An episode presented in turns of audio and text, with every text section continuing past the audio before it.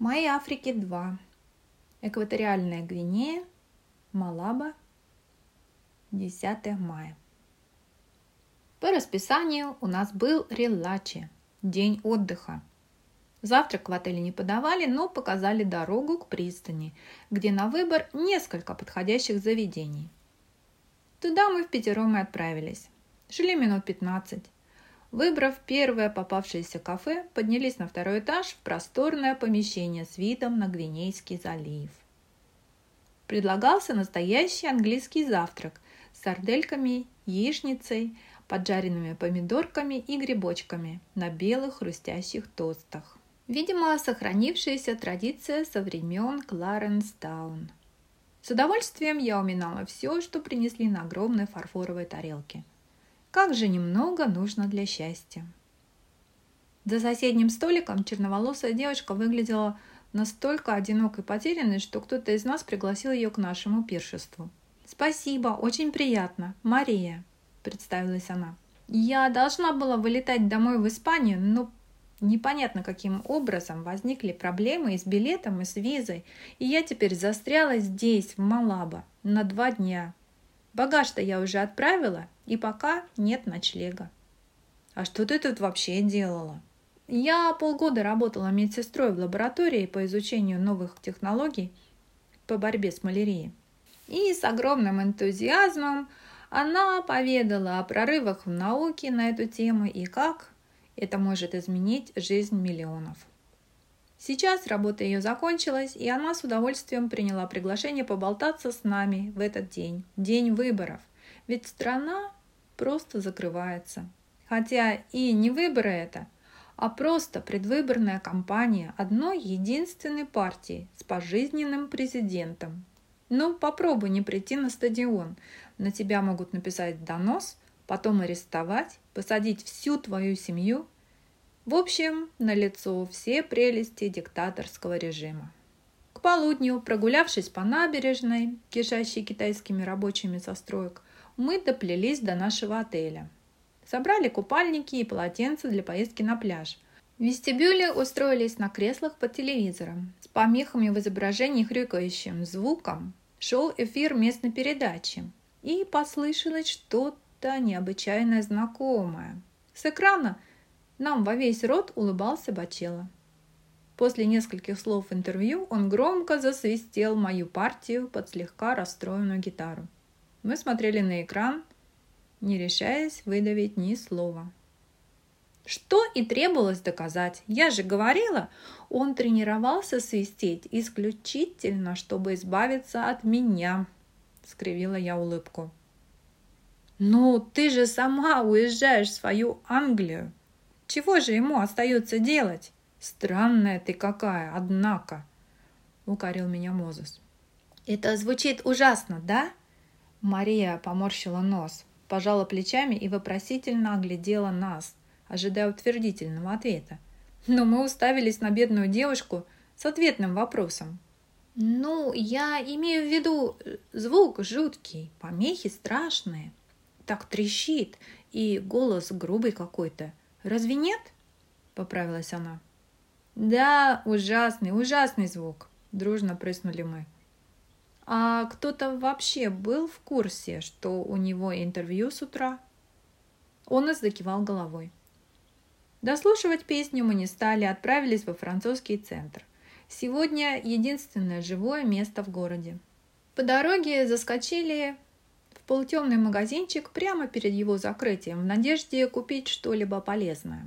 Нарядно одетые хозяева торжественно собирались на стадион и радостно улыбались. Хозяйка, пышная женщина под 60 в белом платье с оборкой и белом платке на голове. Почему-то мы тут же дали ей прозвище «Мама Тити». Ласково торопила нас с выбором. Мы пообещали вернуться на обед завтра, когда народный праздник закончится, но успели сфотографироваться у входа с улыбающейся добродушной пышечкой. Мимо вдруг прогремел грузовик, украшенный красными революционными флагами, серпом и молотом. Из колонок раздавались звуки интернационала, призывающие к скорой победе коммунизма. С проезжающей платформы люди вдохновенно подпевали революционные песни. Судя по опустевшей улице, домам с оголенной проводкой, раскиданными повсюду красными предвыборными листовками с мусором и одиноко гуляющими сами по себе маленькими детьми, коммунизм здесь уже настал и расцветает полную силу. Он сделал несколько исторических кадров, приближающиеся к нам милой босой компанией. Двух мальчуганов лет четырех, держащих за руки совсем крошечного карапуза в подгузнике. Куда они направлялись? Компания остановилась у витрины мебельного магазина. Дети поглазели на закрытые двери, развернулись и потопали во свояси. У меня сжалось сердце, в горле застрял комок горечи.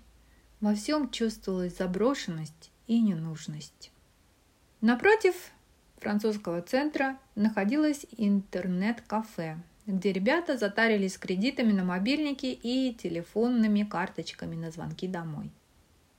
Вот все-таки эти китайцы, они умные и работяги. И сегодня прекрасно знают, что за день. Но свое кафе открыли, потому что никто и ничего в округе не работает. И все к ним поспешат. Ну и открыта только одна дверь. Типа, если что, мы не при делах, заключил Мозес. «Да, китайцы, они хитроумные», – добавил Сэм. «Без всяких атомных войн тихой сапой захватят мир. Вот уже по факту имеют три четверти Африки. Почти везде, где мы побывали, уже полно их магазинов и кафе. И теперь вот здесь еще строят. Молодцы!» Оказалось, что Ивана попала в больницу с подозрением на малярию, поэтому Педро один заехал за нами, чтобы свозить на пляж.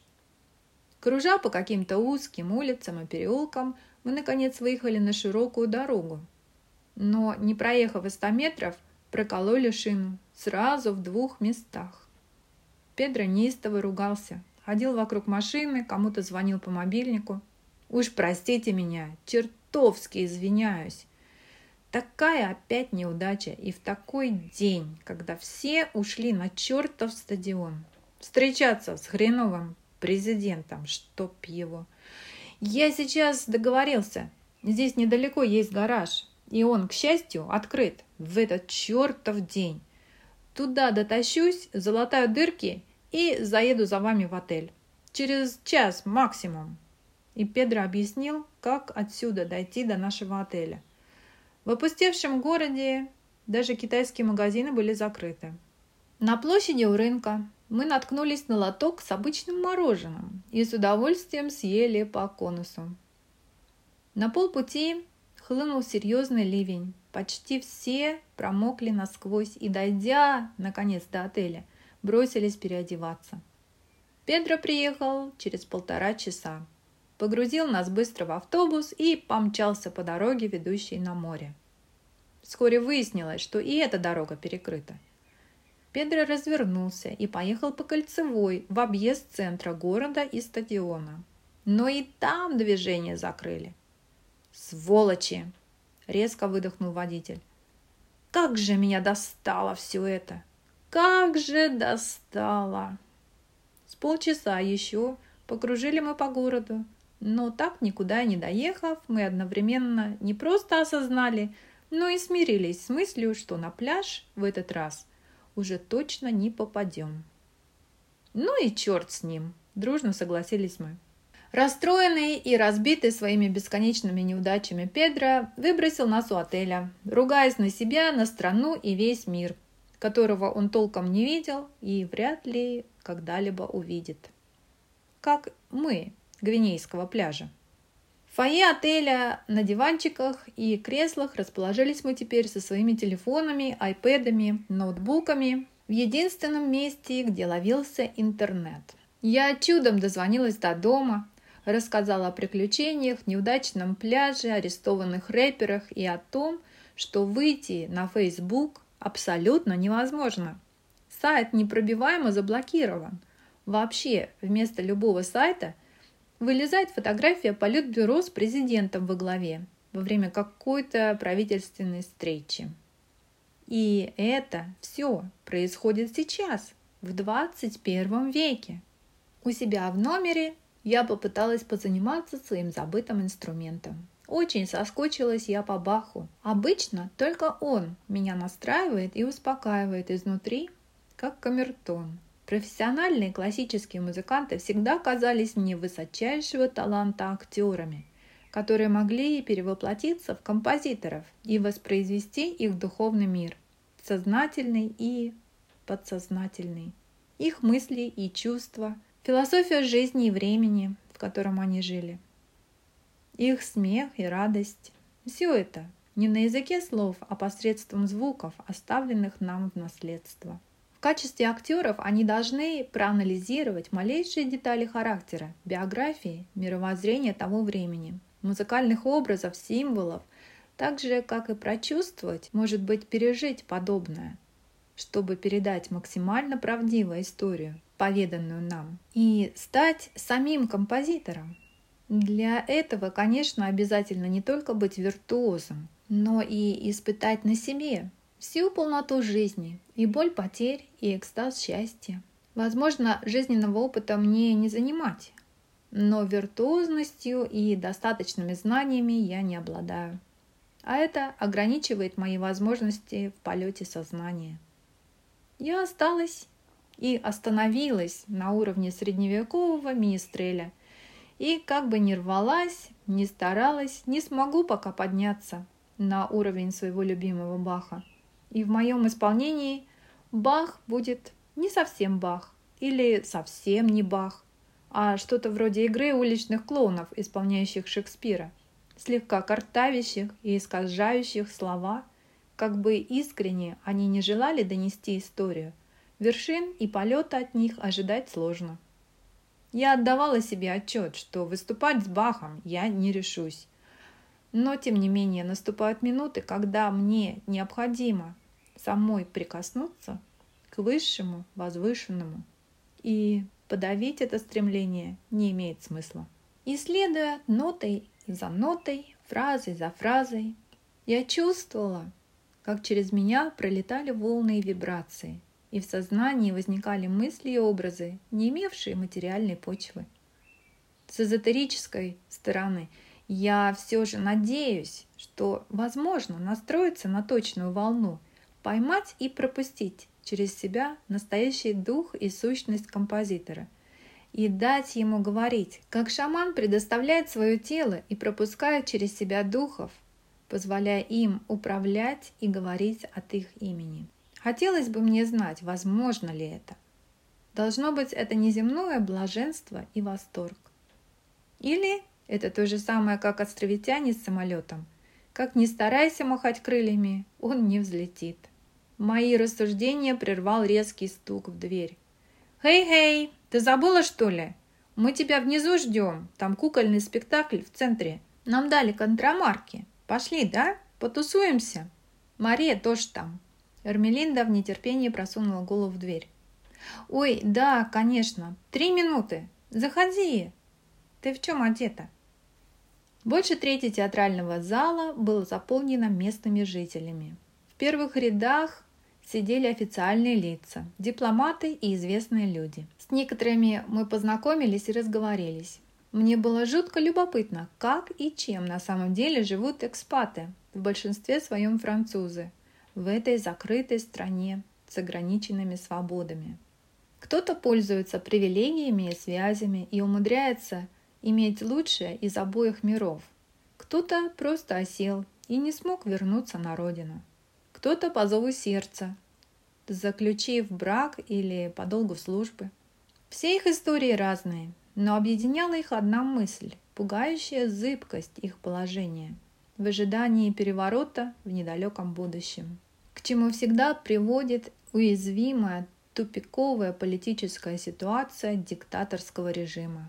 Крах экономики, отсутствие политического противостояния и ресурсов снизу недовольство правящей верхушки, болезнь президента, сыном-идиотом, наследником престола, находящимся под следствием во Франции за коррупцию и наркотики. В случае смерти отца сын не пощадит французов и отправит их как можно подальше из страны, если еще не посадит или не расстреляет, как врагов народа. Душевные милые люди сетовали на свою судьбу открыто, без пафоса и злобы. Я вспомнила слова своего друга о китайском художнике Вэй Вэе. Он из политической эмиграции сокрушался по поводу ужасов китайского коммунистического режима. Но, несмотря на это, сделал великолепный дизайн стадиона в Пекине для китайской Олимпиады. А вот Ремарк и Марлен Дитрих не пожелали принимать участие в строительстве Великой Германии с ее пафосными великими успехами. Они сделали непростой выбор и покинули свою родину, как бы сильно они ее не любили. В стране с фашистским режимом можно быть либо антифашистом, либо фашистом. Третьего не дано. Протестовать против режима и в то же самое время создавать этому же режиму великие произведения искусства. Не есть ли в этом когнитивный диссонанс? Да, мы все в какой-то мере в различных ситуациях грешим, мешаем понятия, не видим очевидного, когда настолько тесно сживаемся с реальностью. Спектакль был как раз о том же. История про свободу и долг. Актеры очень остроумно и ловко играли и за себя, и за кукол, открывая и исследуя новые возможности и технологии, выходя далеко за рамки кукольного спектакля. Кстати, вовсе не детского. А после спектакля мне захотелось подышать свежим теплым воздухом с терпким вкусом после дождя. Но лишь он и согласился сопровождать меня. Мы гуляли по пристани, выпили местного пива в открытом кафе и закусили дешевыми шашлыками, которые на каждом шагу продавали китайцы. На улицах повсюду продолжался праздник с народным гулянием. Навстречу шли люди, Видно, с утра празднично одетые, а теперь изрядно помятые, подвыпившие и уставшие от веселья. В них ощущалась какая-то бесшабашность, будто всем было наплевать на свою жизнь, настоящую и будущую. И если уж они не в состоянии что-либо изменить, то и не стоит заморачиваться. Остается лишь отрываться на полную катушку и без оглядки. Что-то в этом ощущении – мне было до боли знакомо.